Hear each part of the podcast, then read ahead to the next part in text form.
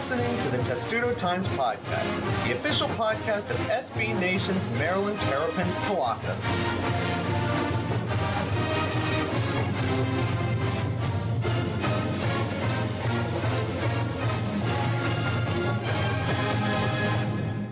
Welcome back to the Testudo Times Podcast, episode 12, although it's really episode 13 if you listen to the Steve Aird interview, which I hope all of you did. It would make me really disappointed if you didn't. I worked very hard on that. Uh, on this show, what would happen if that was a turtle taking a piece of pizza away from the New York subway instead of a rat? I'll ask Pete Volk that question. What would have happened if it was a turtle and not a rat? Would the internet have gone as crazy? I mean, you, the rat was taking it to his four teenage turtle sons. I don't know why everyone didn't see that. The turtle was implied.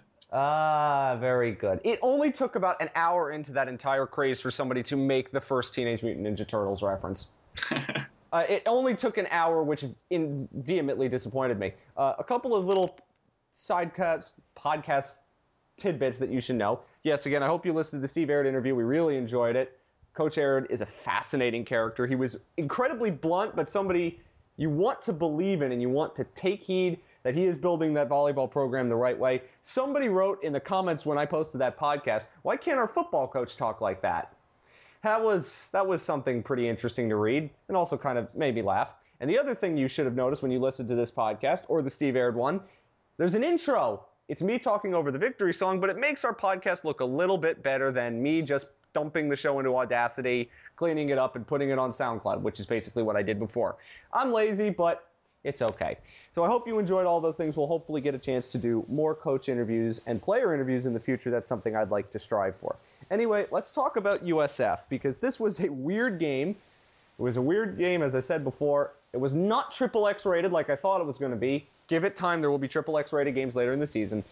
And after I was hanging out with some USF folks after the game, they thought they had a legitimate chance to win, which surprised me because I know Maryland was bad against Bowling Green, but I didn't think they were that bad. Pete, why would a mentality like that exist for a team that most outsiders would agree is terrible? Yeah, I think it's a combination of looking at how poorly Maryland played on, on offense, specifically against Bowling Green, but also on defense. Uh, um, as well as you know just being an optimistic fan. You look at USF, it's like, hey, Willie Taggart's been recruiting this region very well for South Florida, and hey, he was also a good coach at Western Kentucky. He's been really bad here, but maybe it's time he finally turns it around, and that does not look to be the case. And uh, I, I, imagine uh, if Maryland ends up playing uh, South Florida again, which I believe they're not scheduled soon? No, because that was a two-year series. They'll be playing Central Florida and Florida International next year. on the road. Uh, I don't think Willie Taggart will be the will be the coach there next time, if that ever happens. Uh, but best of luck to him in his future. Best of luck to him in the American Athletic Conference. He's got to deal with Memphis and Temple. That's not easy. Yeah, I kind of feel bad for the guy. I kind of feel bad for my USF friends no. now. Yeah. Uh, let's talk about the game specifically. Let's talk about Caleb Rowe. I don't think there could have been a more Caleb Rowe performance than what we saw on Saturday. His second throw of the game was a lame duck interception that USF promptly scored on the next play. He threw the first four touchdown games since Danny O'Brien in 2010. He threw the first 300 yard game, I believe, since Virginia in 2012 tells you quite a lot. And you also had a great stat on this is the first four touchdown, three interception game for Maryland since Sam Hollenbeck. Jeez. We're going back into the record books for this one. Boy, oh boy. So let's dissect this performance. As I said, epitome of a Caleb Rowe performance, but mainly I think the notable aspect of it was how he was able to stretch the field and use Maryland's athletes and playmakers like they're supposed to be used instead of using them underneath and praying that they turn water into wine. So, how did Caleb Rowe open up the defense of South Florida on Saturday? Yeah, I think the best example of it is his, his deep lob to Tavon Jacobs. You know, the younger Jacobs brother hadn't been utilized all that well with Perry Hills, uh, just because, like you were mentioning with the under game that they used, a lot of that involved Levern Jacobs rather than Tavon. Because um, Tavon, you just want to send him down the field. Um, and with Caleb Rowe's arm, he was able to do exactly that. You know, he, he sent a laser down the field, pinpoint right into Tavon's hands. Didn't even have to break stride. Just a perfect play and just about impossible to defend. Um, and so that's the good Caleb Rowe. The bad Caleb Rowe is the one that lobs the ball up in the middle of coverage and gets picked off. Um, but I think, you know, with more experience. Uh, as, in, as in when he throws five of them against West Virginia on Saturday. Yeah, that's that's going to be really rough. Um, I think Maryland really has to be careful with how they decide the game plan against West Virginia because that's one of the very best secondaries in the country.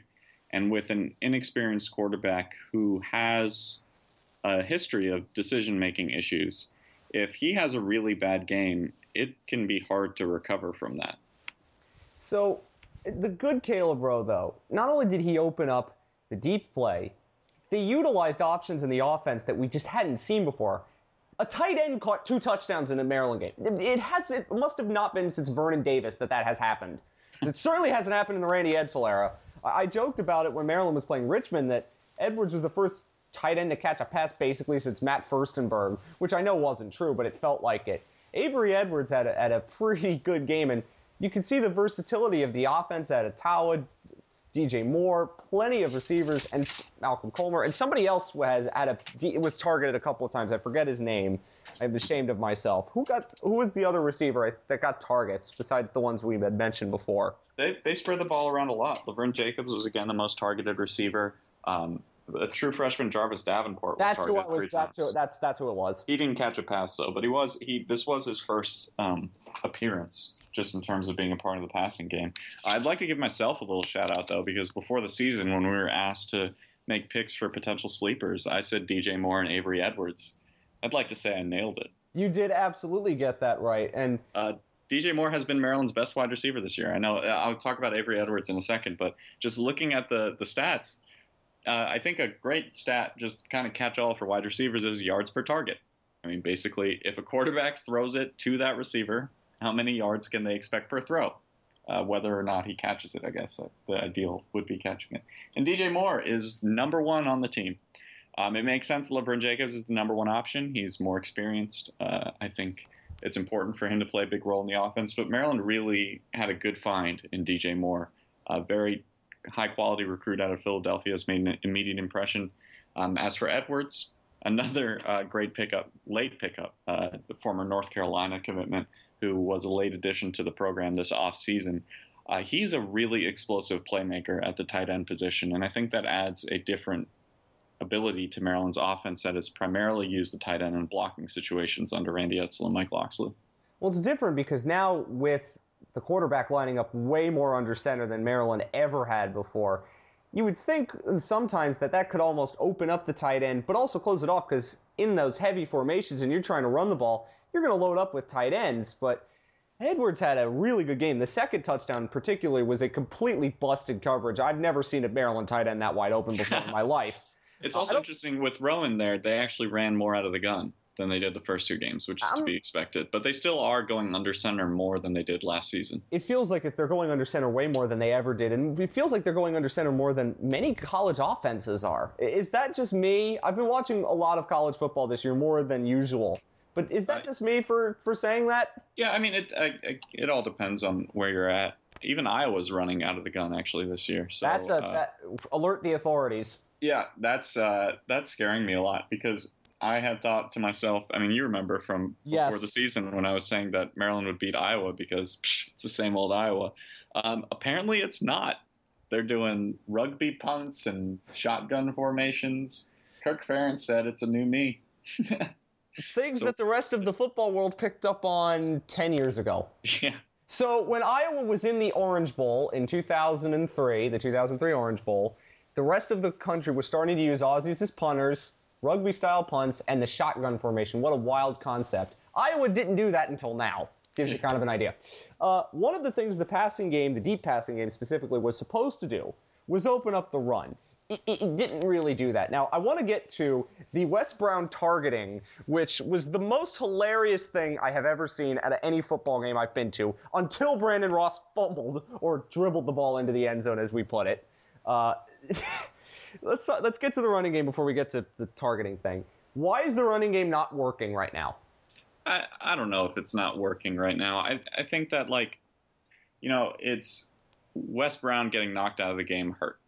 Uh, Maryland likes to be able to alternate between Brandon Ross and Wes Brown, um, and him only having Wes Brown only having one carry in the game hurt the running game. Um, beyond that, though, I think that the issue is still with Maryland's offensive line, which did not have a good day, in my opinion, against South Florida. South Florida's defensive line was the best Maryland has faced so far. Um, they had multiple players in that unit with offers from Florida State. Um, and their linebackers are also very talented and coming back from suspensions. Uh, so Maryland was facing a much more talented front seven than it had in the past. And the offensive line, particularly the interior, did not do a good job adjusting. And so Brandon Ross rarely had any um, uh, openings to kind of exploit. Ty Johnson as well didn't have a great game, but I think that both of them kind of did what they needed to do. I mean, they helped set up the passing game. There weren't many explosive plays, but uh, I I thought it was fine. But on the other side, Maryland has not allowed a sack in their first three games. Let me yes. repeat this because it bears repeating. Maryland's offensive line has not allowed a sack in its first three games. Holy crap. Yeah, and they're second in the nation in sacks on defense. On that one, that, that doesn't surprise me at all because Maryland's yeah. defensive line is still very, very good. But yeah. the, the not allowing any sacks is insane. Aren't they one of four teams in the country, I believe, that hasn't allowed a sack yet? That is correct. Who and name the teams just for the sake of argument. Uh, let me look them up. Uh, while I have that, uh, Yannick Ngakoue is fourth in the country in uh, sacks. Okay, for, the four other teams are Air Force, which makes sense because they run a triple option. Uh, Toledo, Arkansas, which is funny because Toledo beat Arkansas, and Texas Tech, which is funny because Texas Tech also beat Arkansas. Um, so those are the, the other four teams. I, I I will say that although Maryland has not given up a sack this year, that does not mean Maryland has protected the quarterback all year. Um, Caleb Rowe, one of his interceptions was because he decided to throw the ball instead of taking a sack. Yes. Um, or throwing it away, which he could have I done. I wonder, too. yeah, and that that happened in previous games too. And I wonder how much emphasis Maryland's coaching staff placed this offseason on not taking a sack, uh, because the quarterbacks have seemed to be okay. The rush is coming. Get the ball out.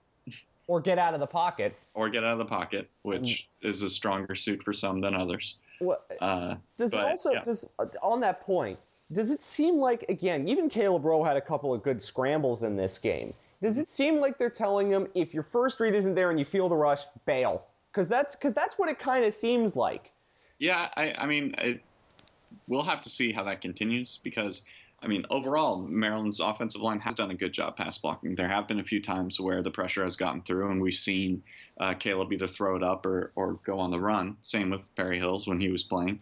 Uh, but that'll be something to monitor as the real tough schedule, uh, it's tough slate of the schedule starts Saturday. Yes, it does. Let's Does that count to, as a segue? It does well, sort of, because I want to talk. Until I said it was a segue. And so, well, well, now that you said it was a segue, it's not a segue anymore because I'm going to transition to the defense because we have to talk about the defense. Sure. We got to the pass rush. So, despite what the stats might have said, 17 points allowed, and USF's offense having like almost no yards, you were telling me pre-pod the defense didn't play quite as well as the numbers would have shown. Why was that the case?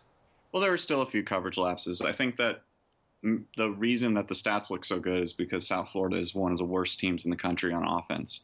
Um, Maryland did a fairly good job taking running back Marlon Mack out of the game. I think that was the best thing that they did, and that was what they needed to do.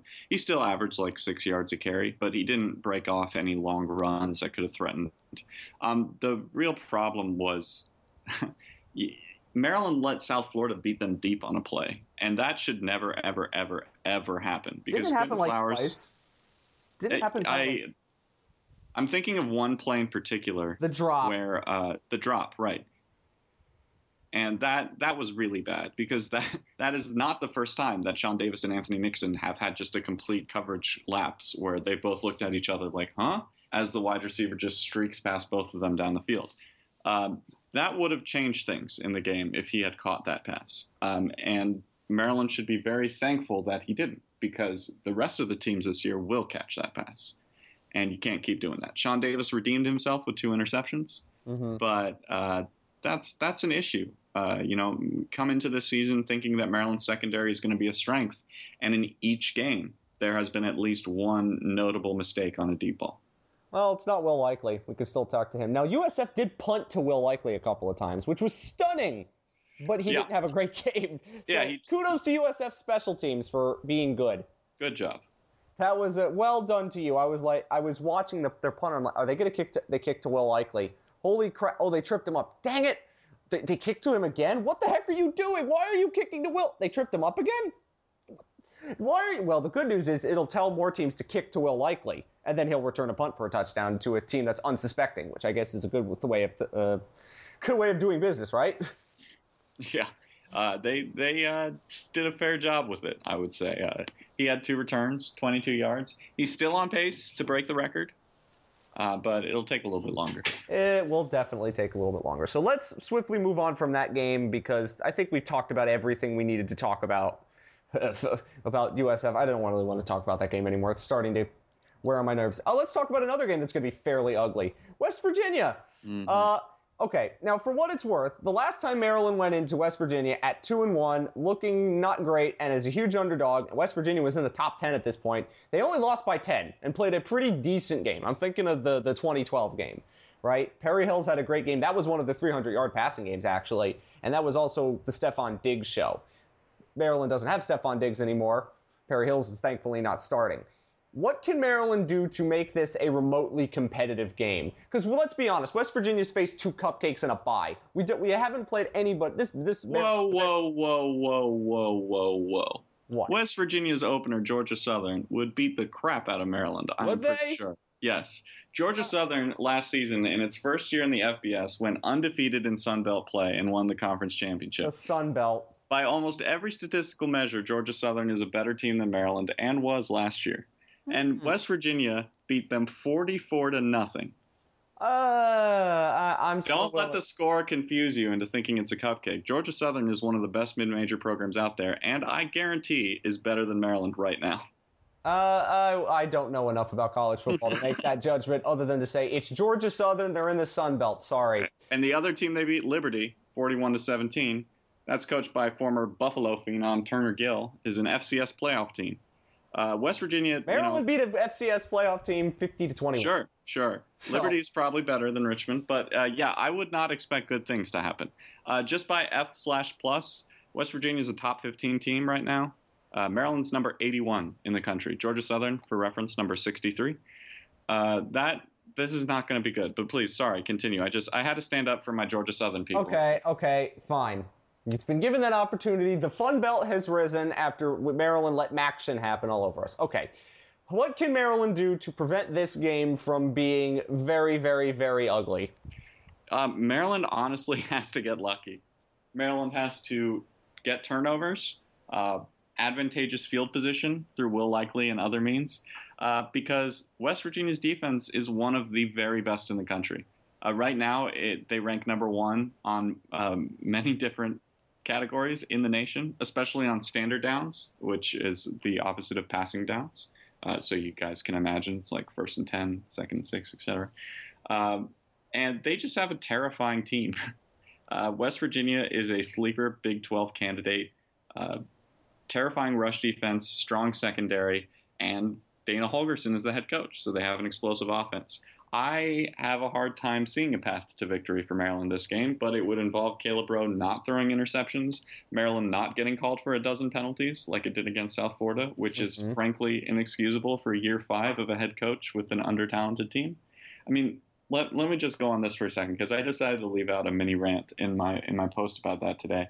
Uh, Randy Edsall currently is in his fifth year, which means it's finally all of his players. What it also means is that the class that is seniors right now was his first recruiting class. If you all remember, he was hired in January, signing days in February, so he had just one month to put together a class. Understandably, not a great ranking class. So this season, the seniors on Maryland's team are not quite as talented as you would usually expect. Which means you can't play with so many mistakes you can't turn the ball over three times and commit 12 penalties. And you definitely can't do that when you're an underdog, which Maryland should be for every game for the rest of the year, I believe. Every game. Oh, they're not going to be an underdog against Rutgers. Come on. I think uh, Rutgers is the closest. Honestly, I thought it was going to be Indiana. Indiana beat Western Kentucky, which is almost on the level of Bowling Green. I mean, Maryland didn't come anywhere close to beating Bowling Green, Well, and Indiana just won that game. well, So it's really hard for me to see. Uh, Maryland has to travel to Rutgers, correct? they do. Uh, It, But Rutgers lost to Washington State. Washington State. all right, I might give you that one. The point is, from here on out, Maryland is going to be playing games against teams with either an equal amount of talent or a greater amount of talent. And they can't keep making the same number of mistakes that they made against teams with a lesser amount of talent. That is for certain.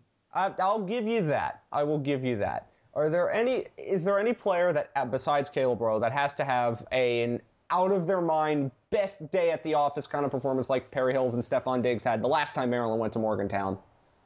Yeah, um, one of the running backs would be great.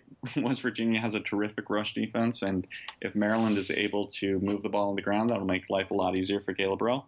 Will Likely, Will Likely is always a key to victory for Maryland just because he offers so much for the team. He is one of the best pass defenders in the country, um, and one of the best special teams players in the country. So if he can continue, Maryland has the is number one in field position on offense in the country. Number two, by the way, is West Virginia. Uh, Of course they are. so if Will Likely can keep that up, uh, get Maryland in good field position on returns, um, make plays in the secondary, there's a chance Maryland can do some things. I mean, it's football. Like we all know, Randy Edsall hasn't beat a ranked team at Maryland. That is That doesn't that doesn't West, mean is that West Maryland Virginia couldn't be. Uh, no, but they should be honestly. Uh, it doesn't mean Maryland can't beat a ranked team or a good team if everything goes their way. It's just, man, this is not looking like the week for it. Uh, it's, well, d- well, I think we have a little bit of time so we can get into this. We'll talk about the Big Ten. The the schedule, it's not. I mean, th- there are the games that Maryland will guarantee that you that they, they will lose: Wisconsin, Ohio State, Michigan State. But the other five, you're telling me Maryland can't win a couple of them? Maybe Oh, sure, go- sure a, they can. a handful of them. I'm sure they will. Like, I, Okay, we, we talked about is a Rutgers. football coach by Every trade. single- Yeah. Everything is all going wrong with Rutgers. They can at least beat them. Maybe. I mean, I, I, I don't feel comfortable guaranteeing any of the games. I feel confident that Maryland will win at least two more games this year. I feel confident that at some point down the road that'll happen because we've seen games before where Maryland comes out prepared and plays well, looks like a Randy Edsall team, and wins a game they're supposed to win. Um, but there's a lot of tough teams on the schedule compared to where Maryland is at right now, and they're going to need to play much better than they have so far this season. Um, granted, I, as I wrote on SBNation.com, every team is bad right now. I mean, I think something that's important for people to remember is that these are mostly teenagers, and teenagers make a lot of mistakes. If any of y'all remember when you were a teenager. I am still well. I'm 22, but I remember it wasn't long ago when I was a teenager. There you I go. Screwed up quite a lot. That's I mean- got this podcast. I'm just kidding. Put it this way last season, Ohio State won the national championship and returned almost every notable part from that team, including arguably the best player in the country, Joey Bosa, and three Heisman candidate quarterbacks, one of whom they moved to wide receiver. Ohio State has looked bad this year. I mean, like, the beginning of the season in college football, I know I'm kind of contradicting what I'm saying earlier, but the beginning of the season in college football is a sloppy mess. Maryland has looked sloppier and messier than most of the other teams, which is what causes concern. But there's no reason to think that like any team can't get better. Maryland, though, absolutely needs to get better. Ohio State doesn't need to get that much better to like do well. Maryland needs to get better and soon because that schedule is coming and Well, they can't keep making those mistakes. Yeah, it's here starting Saturday. It is here. So let's get to some questions. I think that we need, need to talk about that. By the way, Brian Clore on Twitter just sent this in as we were recording. Nice to see West Virginia had a whole year and three weeks to prepare for Terps, Liberty, and Georgia Southern. So he thinks the same way I do. It's not just me. And I and I promise you, Brian's not paying attention either. I, oh, I, Steven Godfrey wrote a profile on Georgia Southern. Y'all need to read up. That is one of the most winning programs in college football. Y'all heard of Paul Johnson? uh, yes. Paul Johnson won national championships at Georgia Southern. Now they're at the FBS level, winning again. Oh, okay. Well, it's that's true. This is the Could team that be? beat, this team beat Florida. Oh, You yeah, remember? Yes. Now I remember. Well, that well again, Will Muschamp, Florida. Uh, Still Florida. uh, Will Muschamp, Florida. Anyway, uh, let's let's uh, get to some questions. Uh, John Levine asked a couple. The one that I wanted to talk about is we're at two and one now with Maryland. What's do you think their final record you uh, looks like? You said that they have two more wins than them at least. I said at least, yeah, sure. At Uh, least. right now, I'm feeling I'm feeling very confident in four and eight. Ooh, that's a great great thing to say. but sure, it could get better. It's just it's you know there's a lot of time left. I also I want to say one more thing about Georgia Southern actually before we stop talking about This them. is a Georgia Southern podcast. If you Yeah. hadn't already realized it. you're you're, you're aware of uh, PJ Fleck in Western Michigan. I am Michigan. aware of PJ Fleck in Western Michigan. Uh, don't You- they play Ohio State this weekend?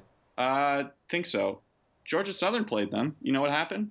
What? They beat them down, 43 to 17. Uh, oh no. Georgia Southern is a good football team that got whooped by West Virginia. So just be careful, Maryland fans, thinking that West Virginia had some cupcake sched- scheduled. Uh, is yes, you can count that. Any almost any FCS school, any FCS school not named North Dakota State. Uh, Georgia Southern, good football team that West Virginia just destroyed. so why aren't we being linked with uh, uh, Georgia Southern's coach yet? Or haven't you brought it up? it's it's not that time of year yet. Well, you, we just spent 15 minutes talking about it last week, for God's sake. Come on now, Pete. Well, he's only in his second year there, so it's you know it's a little early. It's a little. It's it's never too early to be talking about the future head coach of Maryland, which is coming. we said that a week ago. There, yeah, I mean, we can all guarantee that there will be a Maryland football coach after Randy Edsall. We just don't know when. I would hope so. Uh, Jeff God on Twitter asked a question that was very interesting because it was brought up in May, but it hasn't been talked about all that much. Any news on a Maryland series, home and home with LSU? Yeah, that's, I mean, like you said, in May, basically a report came out from the LSU side of things saying that uh, LSU and Maryland had been discussing preliminary plans um, about playing a series. That is the last we heard of it. So I'm sorry, I don't have any new news. So now that we know, well, at least they were talking to LSU, that's a good thing. And we know in a couple of years they're playing Texas. And by playing Texas and home and home, I mean they're going to Austin and playing them at FedEx Field, which is the stupidest thing ever. If you're going to play away from College Park, at least play it in Baltimore. Don't play it at that dump. Anyway, what are some out of conference opponents now that the Big Ten has gone to three uh, out of conference games and they can't schedule FCS opponents anymore? Who are some opponents that Maryland could schedule that would make the program better and also kind of drive some interest because playing Texas, even if Texas is bad, which they are, is a good thing for the program. Yeah, I think uh, one potential option. Basically, there was some news on this angle from the Big Ten today. Um, the Big Ten, as we all know, has banned teams from scheduling FCS teams and is mandating that they play at least one Power Five team per year. Um, but today it was announced that some teams can get ex- exceptions. Basically, if you say, hey, this team's been pretty good recently, the Big Ten say, okay, that counts as a Power Five team. So, like Notre Dame and BYU, for instance, or also Connecticut and Army, apparently. Um, Hi, which- Rutgers. yeah, I don't. Uh, those, not coincidentally, are already on Big Ten schedules. Um, I think that the one that I want to see the most is Navy. I would like to see Maryland play Navy every single year. It's the only other program in the state, um, and I think that would be a really great game. Uh, and I think they could get that exception for that. Other than that, I think another uh, good program to play would be Virginia Tech Or Virginia. or Virginia. Um, get that ACC stuff back going. Or, of course, Maryland's true ACC rival, Pittsburgh. I know that would make Alex Kirshner very excited. oh God, he would be he would be going absolutely crazy about it. He also asked another question. I, I have no idea whether this was even mooted or not, but I figure well, we haven't had so many diversions in this show, we can ask this.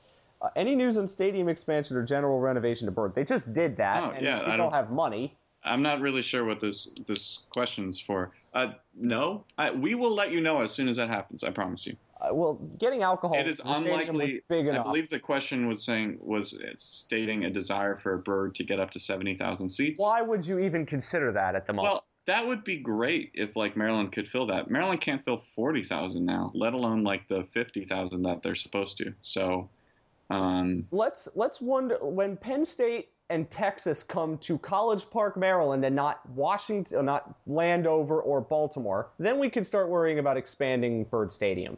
Sure. That would be that would be the important thing. No, but to answer the question a little more seriously, I would expect that to be on the table in about five to ten years. Once the facilities are done, and ideally once the program has risen to a point to match those facilities. Because I, I still honestly believe those facilities are a game changer. They are so vital, so vital in recruitment and development. Um, and it's going to be really interesting to see how Maryland football is as a product after that's finished. Well, let's get to the final question from same from John Levine.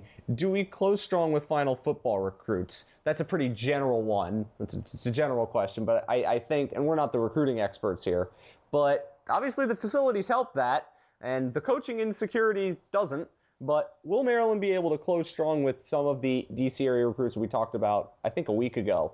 I think it all depends on your definition of strong. Um, as far as my definition of strong goes, yeah, I think that Maryland, um, unless they win less than four games, because I see four games as like the minimum for Randy Edsall retaining his job. Um, if they win less than that, then everything's off the table. But I think that if they're able to win enough games to keep Randy Edsall's job, Maryland will hold on to all the important recruits, or at least most of them, and add multiple more blue chip players. Um, I think Rashawn Smith, the linebacker uh, from Florida, who used to be committed to Clemson, who it is worth noting is an even better prospect than Dwayne Haskins. Um, he is, in my opinion, likely to go to Maryland. Why would you say that? Because that because that seems interesting. Why would somebody who is, was going to Clemson thinking about coming to a right now middling program in the Big Ten? Just just out of curiosity. Yeah, well, um, it's all, it's not always that straightforward. In fact, it's rarely that straightforward. I, I know, um, but as I have far to as, simplify it for people. So. Yeah, I'm trying to as well. Uh, as far as Rashawn Smith goes specifically, uh, Maryland this offseason hired Corey Robinson as the director of player development. Um, Roberts, Robinson was a, an assistant coach at St. Frances Academy in Baltimore and at the IMG Academy in Bradenton, Florida. Do you want to take a wager as to the two high schools Rashawn Smith has played football at? Those two. Those two. They are very close. Um, and it was a terrific hire for Maryland because he has a lot of connections in Baltimore and a lot of connections at IMG Academy, which is just a powerhouse high school uh, program. So not think, just for it's not just for football; it's for every single sport. Absolutely, and um, yeah. So basically, the short answer: Corey Robinson. Ah, good. Good to know that Maryland is hiring those kind of people. Anything else you want to say before we end this somewhat abbreviated and somewhat odd show because we've had internet connection issues while we were recording it? yeah. Um, basketball season's around the corner. Remember Yay! That. Oh, I almost forgot tonight, and by tonight I mean Tuesday, you're going to be listening to this the day after it happens. Gary Williams is being roasted. This is yeah. not on any sort of terrestrial television in Washington. Damn it, Pope. Why couldn't you be a couple days later? This roast needs to be seen by everybody. Ah, uh, Matt said, "Damn it, Pope, he's going to hell." Uh, well, I, am going. I'm going to hell for another reason. It is Yom Kippur tomorrow. Tonight is Kol Nidre, one of the holiest nights of the year, and I will be on my bed watching the Mets probably lose to the Braves. So I'm going to hell for other reasons too. But so why is this not on television and why can't we see it because we need to? Yeah, I don't know. I, Maryland, I, I assume this is a Maryland related event. I get press releases for Maryland stuff and nobody mentioned this, so I don't know if this is like. I, I don't think off. it's connect, I don't think it's connected with Maryland. I know Shawne Merriman will be there. Yeah, well, Shawne Merriman and Gary Williams are going to be there, so I wish I had heard about it beforehand. Uh, but I don't know. I, I feel like this would have been a good opportunity for, for Maryland to have some fun. I did see somebody ask, like, is anybody going to the event uh, for uh, for us? Because I don't even know where it is. TV. I don't either. Why I don't know I when it is. I just know Shawne Merriman tweeted he's going to it.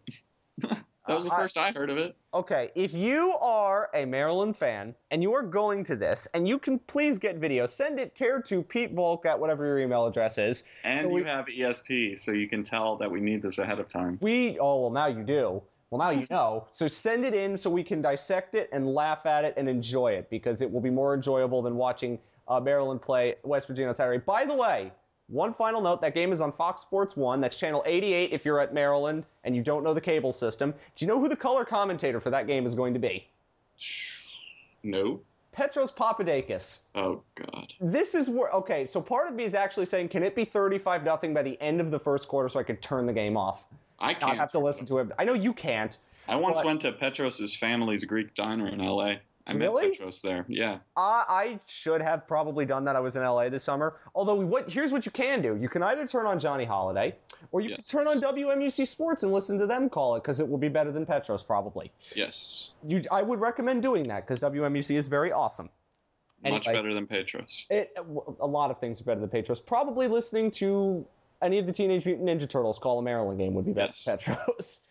Uh, watch the Michael Bay Teenage Mutant Ninja Turtles movie. It's actually don't do that. That's a terrible idea. I'm sorry for ever mentioning it. Anyway, thank you very much for being here, Pete. Sorry again preemptively for the audio issues. If you hear some jump cuts, it's because we had internet outages, and it's all on Pete's end. It's not me. It's true. Although he's although he's admitted it, which is nice of him. Yes. So- blame me. So next week we will be back, probably lamenting Maryland losing by 70. hmm But we'll get to talk about a night game at Byrd Stadium, which is very exciting. I'm telling you, if Maryland wins that game, I'm doing the podcast drunk. I'm sorry, Matt. Uh, uh, It's all over. what if Maryland beats Michigan? No, West Virginia. Oh, if Maryland beats West Virginia, uh, will you be at the same time burning couches? Uh, no, I don't even own a couch. Are you kidding me? I'm poor. I'm a sports writer for a living. Who owns a couch? uh, I have one in my apartment, but I can't burn it. It comes with the uh, stuff. Yeah, so you don't own it. But have a West Virginia person donate it to you. They have plenty of Sure, couches to go sure. around. Yeah, yeah. Did you know that they've like passed laws about outdoor furniture to prevent this? You're They no did. longer allowed to have outdoor furniture in West Virginia because people burn it too much. well, or in I- Morgantown specifically. I don't want Ah, to select ah. So here's another lesson: don't have college game day in Morgantown, West Virginia anymore. Yeah, because they will go and take away uh, their set, Lee Corso set, his chair, and all that. they did they? No. Oh, I wish they did. That would have been funny. uh, by the way, one quick uh, note: our, our friends over at Crimson Quarry, the Indiana blog, are stumping for game day to go to Indiana. Now, even though I think that's really silly and it's Indiana football, I just want it to happen because then it means Maryland will get game day one day. Yeah, I'm which in. They deserve. 100% in.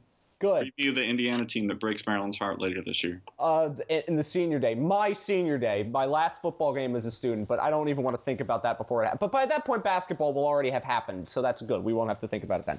Thank you for listening once again. Hope you like some of the new goodies and toys we have on this podcast. Of course, Terps.